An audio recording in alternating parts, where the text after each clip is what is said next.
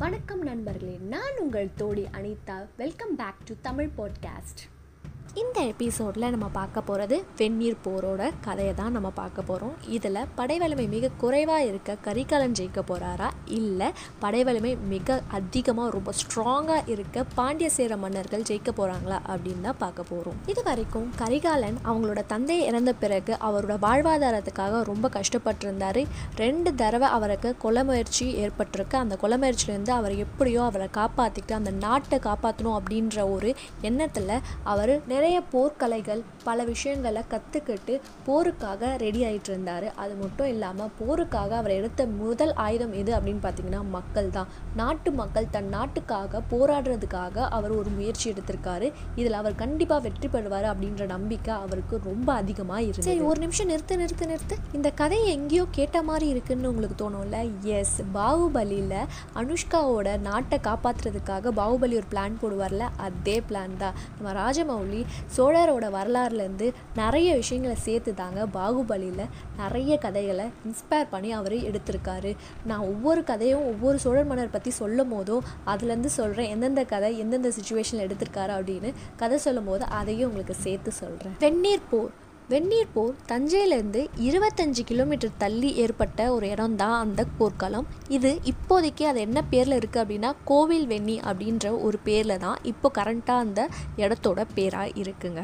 கரிகாலனோட படை ரொம்ப குறுகிய படை. யாரெல்லாம் அப்படின்னு பார்த்தீங்கன்னா கரிகாலன் நாட்டு மக்கள் யானைப்படை இவங்க மூணு பேர் மட்டும்தான் இந்த போர்க்களத்தில் இவ்வளோ பெரிய எதிர்த்து அவங்க போராட போகிறாங்க ஆனால் அதுவே அந்த சைட் பார்த்தீங்கன்னா பாண்டிய சேர மன்னர்கள் அது மட்டும் இல்லாமல் குறுநில மன்னர்களும் வந்துட்டாங்க. அவங்களோட மொத்த படையையுமே திரட்டி அந்த போரில் ரெடியாக நிற்கிறாங்க கரிகாலன் கிட்ட என்னெல்லாம் வெப்பன்ஸ் இருக்குது அப்படின்னு பார்த்தோம்னா கரிகாலன் கிட்ட ஒரு வேல் ஒரு அம்பு அதுக்கப்புறம் ஒரு பெரிய கல்லை அவர் வயிற்றில் கட்டியிருந்தார்.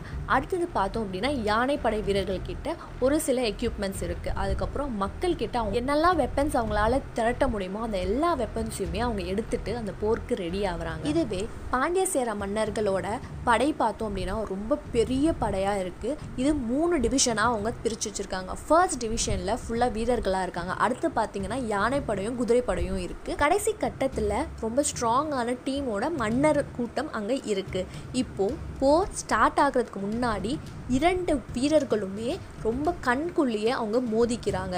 அவ்வளோ கோவமாகவும் ஆக்ரோஷமாகவும் பார்க்குறாங்க ஒரு பக்கம் நாட்டுப்பற்று மிக்க ஒரு வீரர்கள் இருக்காங்க. இன்னொரு பக்கம் பொருள் ஆசை கொண்ட வீரர்கள் இருக்கிறாங்க. போர் ஆரம்பிக்கிறதுக்கு முன்னாடி இரண்டு பேருக்குள்ள ஒரு கண்குள்ளேயே ஒரு யுத்தம் நடக்குது. இந்த சைட் கரிகாலன் அந்த சேர பாண்டிய மன்னரை பார்த்து ஒரு நக்கலான சிரிப்பு அப்படின்னு நம்ம சொல்லுவோம் இல்லையா? அதை வந்து மாய சிரிப்பு அப்படின்னு கவிஞர்கள் எல்லாம் எழுதியிருக்காங்க. அந்த மாய சிரிப்பு சிரிக்கிறாரு. அந்த சைடு அவங்க ரெண்டு பேர் ஏளனமாக சிரிக்கிறாங்க. இவன் ஒரு போர் கூட பார்த்ததில்லை. இவெல்லாம் போர் பண்ண வந்துட்டான் அப்படின்னு நக்கலாக ஏளனமாக சிரிச்சாங்க அவங்க ரெண்டு பேரும். அதுவும் அவர்கிட்ட இருக்க படையை பார்த்து இன்னும் ரொம்ப கேவலமாக சிரித்தாங்க இவங்களை வச்சா நமக்குள்ளே போர் போட வைக்கிறாங்க. இதுக்கெல்லாம் நம்ம தேவையே இல்லை. நம்ம முதற்படையே இவங்களை காலி பண்ணிடுவாங்க அப்படின்ற ஒரு எண்ணம் அவங்க ரெண்டு பேருக்கும் அதிகமாக இருந்துச்சு. ஒரு நக்கலான பார்வையும் இவங்க ரெண்டு பேருக்கும் கரிகாலன் மேலே இருந்தது. ஆனால் கரிகாலனுக்கு ரொம்ப கான்ஃபிடெண்ட்டாக இருந்தாங்க. ஏன்னா நம்மளால் நம்ம நாட்டுக்காக போராட முடியும் ஜெயிக்க முடியும் அந்த நம்பிக்கை அவளுக்கு ரொம்ப அதிகமாக இருந்தது. அதுக்கப்புறம் பாண்டிய சேர மன்னர்கள் கரிகாலனோட அப்பியரன்ஸ் பார்த்து ரொம்ப கேவலமாக சிரித்தாங்க என்ன அப்படின்னா ஒரு வேலும் வாளும் வச்சுக்கிட்டு ஒரு கல்லை வயிற்றுக்குள்ளே கட்டியிருக்கான். வேலும் வாளும் சரி இந்த கல்லை என்ன பண்ண போகிறான் அப்படின்ற ஒரு நக்கலான சிரிப்போடு அவங்க கரிகாலனை பார்த்தாங்க. அவர் என்ன பண்ண போகிறாரு அப்படின்றத போர்க்களத்தை நம்ம பார்ப்போம். போர்க்களம் ஸ்டார்ட் ஆகுது. போர்க்களம் ஸ்டார்ட் ஆகும்போது கரிகாலனோட மாஸ்டர் பிளானை இங்கே தான் நம்ம பார்க்கணும். என்ன ஆகுது அப்படின்னு பார்த்தீங்கன்னா சேர மன்னர்களோட வீரர்களும் பாண்டிய மன்னரோட வீரர்களுக்கும் உள்ள கம்யூனிகேஷனே இல்லை. இதை வந்து கரிகாலன் நல்லா யூஸ் பண்ணி என்ன பண்ணார் அப்படின்னா அங்கே சோழ வீரர்களும் கலந்துருக்காங்க அப்படின்ற ஒரு இன்ஃபர்மேஷனை அவர் இங்கேருந்து கத்தி சொல்கிறாரு அதனால் சேர வீரர்களும் பாண்டிய வீரர்களும் மாற்றி மாற்றி அடிச்சுக்கிட்டு அப்படியே அந்த ஃபர்ஸ்ட் ஸ்டெப்பை அழிச்சிட்டாரு.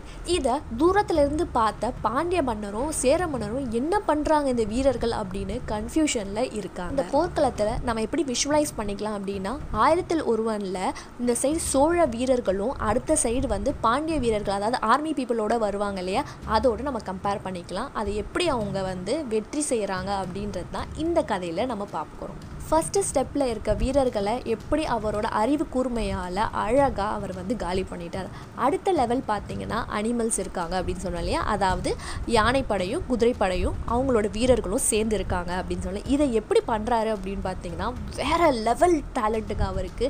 என்ன பண்ணுறாரு அப்படி எல்லா யானை பாகன்கிட்டையும் அவங்களோட யானையோட தும்பிக்கையும் பற்களையும் வந்து வெப்பன்ஸை கட்ட சொல்கிறாங்க இவங்களுக்கும் கட்டுறாங்க. அடுத்தது என்ன சொல்கிறாங்கன்னா மதுவை கொடுங்க அப்படின்னு சொல்கிறாங்க மதுவை கொடுத்தா மிருகம் வந்து வந்து அதோட நிலையில இருக்காது இல்லையா அப்படின்றது அவங்களோட வருத்தமாக இருக்குது ஆனால் கரிகாலன் அதெல்லாம் இல்லை எல்லாமே சரியாகும் அப்படின்னு அவங்க சொல்கிறாங்க என்ன ஆகுது? மது அருந்தோட எல்லா யானையும் வந்து அதோட நிலைமையில இல்லாமல் மதம் பிடிச்ச மாதிரி ஓடும் இதனால் செகண்ட் ஸ்டெப்பில் இருக்க எல்லா யானைப்படையும் குதிரைப்படையும் வந்து ஃபுல்லாக டெஸ்ட்ராய் ஆகிடுது அங்கே இருக்க வீரர்கள் தன் உயிரை காப்பாற்றி கொள்ளணும் அப்படின்னு அவங்க நாட்டுக்கே பறந்து ஓடி போயிடுறாங்க. இதை பார்த்தா பாண்டிய சேர மன்னரோட முகம் வந்து வாடி இருக்கு. என்னடா இவன் சின்ன பையனாச்சு ஒரு போர்க்களத்தை கூட இவன் பார்த்ததுலேயே இவனை சீக்கிரமாக ஈஸியாக வீழ்த்திடலாம் அப்படின்னு பார்த்தா இவன் நம்மளே காலி பண்ணிடுவானோன்ற பயம் அவங்க ரெண்டு பேருக்கு இப்போ ஸ்டார்ட் ஆக ஆரம்பிக்குது.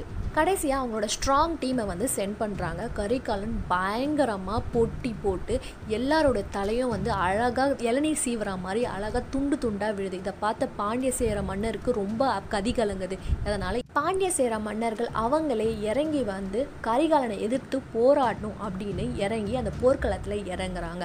அவங்க மூணு பேரும் சண்டை போடும்போது எல்லா அனிமல்ஸும் அப்படியே நின்று அவங்களோட சண்டையை பார்க்குது. அது மட்டும் இல்லாமல் தேவர்கள் இந்திரர்கள் எல்லா கடவுளும் இந்த போர்க்களத்தை பார்க்குறதா சில நூல்களில் சொல்லியிருக்காங்க. கரிகாலன் சண்டை போடும்போது அவரோட வாளோட ஷார்ப்னஸ் குறைஞ்சிருது. இதை ஷேர் பண்ணுறதுக்கு அவர் போய் எங்கேயும் போய் பண்ண முடியாது இல்லையா? அதனால தான் அவர் வயிற்றுல இருந்த கல்லை வச்சு அதை ஷேர் பண்ணார். இப்போ பாண்டிய சேர மன்னர்கள் அவங்க ரெண்டு பேர் பார்த்துட்டாங்க. இதுக்காக தான் இவன் வயிற்றில் கல் கட்டியிருக்கானா அப்படின்னு அவங்க யோசிச்சு அவங்களே வந்து லைட்டாக வந்து ஓ இவன் செம்ம பிரில்லியன்ட் போல அப்படின்னு அவங்களுக்குள்ளேயே ஒரு எண்ணம் தோணுச்சு.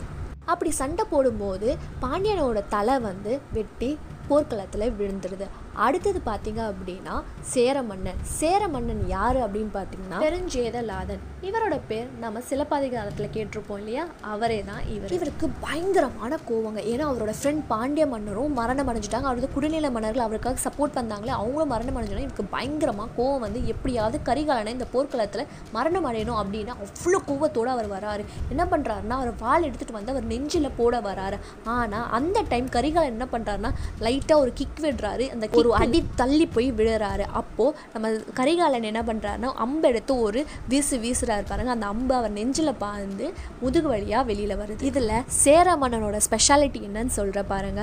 அவரோட காயம் முதுகில் வந்ததுனால அவர் திருப்பி போராடாமல் அவரோட எல்லா எக்யூப்மெண்ட்ஸையும் கையில இருந்து கீழே போட்டு விட்டுட்டு அப்படியே அவர் இறந்துடுறாரு. இதை பார்த்த கரிகாலன் ரொம்பவுமே அவரை பார்த்து பெருமைப்படுத்தார் நீ தான் யா வீரன். உன்னோட புகழ் பல வருஷம் பாடும்யா. என்னதான் நான் அந்த போர்க்களத்தில் இருந்தாலும் உன் புகழ் வந்து பல்லாயிரம் வருஷம் அழிக்கவே முடியாது. அந்த மாதிரி ஒரு செயலை நீ செஞ்சிருக்க. உன் பின்முதுகில் ஏற்பட்ட காயம் உன் நெஞ்சில் பாய்ஞ்ச அம்பு தான் ஆனால் அதை கூட நீ பொருட்படுத்தாமல் முதுகில் காயம் பட்டுச்சு அப்படின்னு நீ வீர மரணம் அடைஞ்சியே நீ வேற லெவல்யா அப்படின்னு ஒரு ராயல் சல்யூட் கொடுத்துட்டு இருக்க சேர மன்னர்கள் பாண்டிய மன்னர்களோட வீரர்களை எல்லாருமே அவர் வந்து கைப்பற்றி அவர் கூட்டிகிட்டு போகிறாரு வீரர்களை அவர் என்ன செய்கிறாரு அப்படின்றத நான் அடுத்த எபிசோடில் உங்களுக்கு எக்ஸ்பிளைன் பண்ணுறேன் அடுத்து அவர் அந்த ரத்த கரையோட அவரோட அரசவைக்கு வராரு. எல்லாருமே ரொம்ப ஈகராக அவங்க வெயிட் பண்ணிட்டுருக்காங்க. அங்கே மூத்த தலைவர் ஒருத்தர் இருப்பாரே அதாவது மூதாதையார் அப்படின்னு சொல்லுவாங்க. அவர் வந்து கிரீடத்தோட ரொம்ப ஆர்வமாக வெயிட் பண்ணிட்டு இருக்காங்க ஏன்னா கரிகாலனுக்கு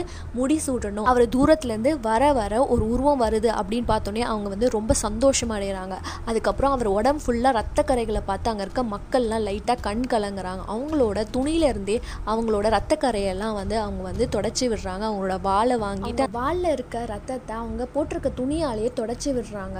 அதுக்கப்புறம் அடுத்த ஸ்டெப் வராரு. அங்கே எல்லாருமே பொன்னாடைகளை அவர் நெஞ்சில் போடுறாங்க. ஏன்னா ரத்த கரையாக இருக்கு இல்லையா? அதை தெரியக்கூடாது அப்படின்றதுனால பொன்னாடைகளை போர்த்தி அவங்க வந்து கூட்டிகிட்டு வராங்க.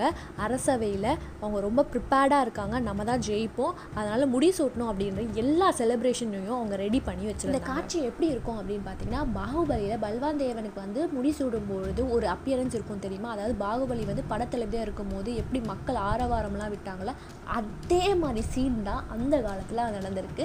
நான் ஆல்ரெடி சொன்ன மாதிரி அவர் இன்ஸ்பயர் ஆகி இந்த சீனை அவர் க்ரியேட் பண்ணியிருக்காரு. எப்போயுமே முடிசூட்டும் பொழுது அந்த அரசவையில் இருக்க மூதாதையர் தான் வந்து முடிசூடுவாங்க அதே மாதிரி கரிகாலனுக்கு அந்த மூதாதையர் வந்து முடிசூட்ட செய்கிறாங்க மக்கள் எல்லாருமே ஹாப்பியாக ஜாலியாக இருக்காங்க. கரிகாலன் ஆல்ரெடி ஒரு மக்களாக இருந்த அந்த கஷ்டத்தெல்லாம் புரிஞ்சனால அவர் என்ன பண்ணுறாருன்னா மக்களோட எல்லா துன்பத்தையும் அவர் வந்து சுக்குநூறாக உடைச்சி எல்லாருமே ஹாப்பியாக இருக்காங்க. அவங்க அப்பா இருக்கும் போது எவ்வளோ ஹாப்பியாக இருந்தாங்களோ அதே மாதிரி ஹாப்பினஸ் டபுள் மடங்கு அவர் வந்து மக்களுக்கு கொடுக்குறாரு. இந்த வெந்நீர் போர் முடிஞ்ச பிறகு கரிகாலன் என்னெல்லாம் செய்கிறாரு அவங்க மக்களுக்கு என்னெல்லாம் செய்கிறாரு அப்படின்ற இன்ஃபோவை நீங்கள் தெரிஞ்சுக்கணும் அப்படின்னா அடுத்த எபிசோடு சோழர் பயணத்தில் நீங்கள் தொடரணும்.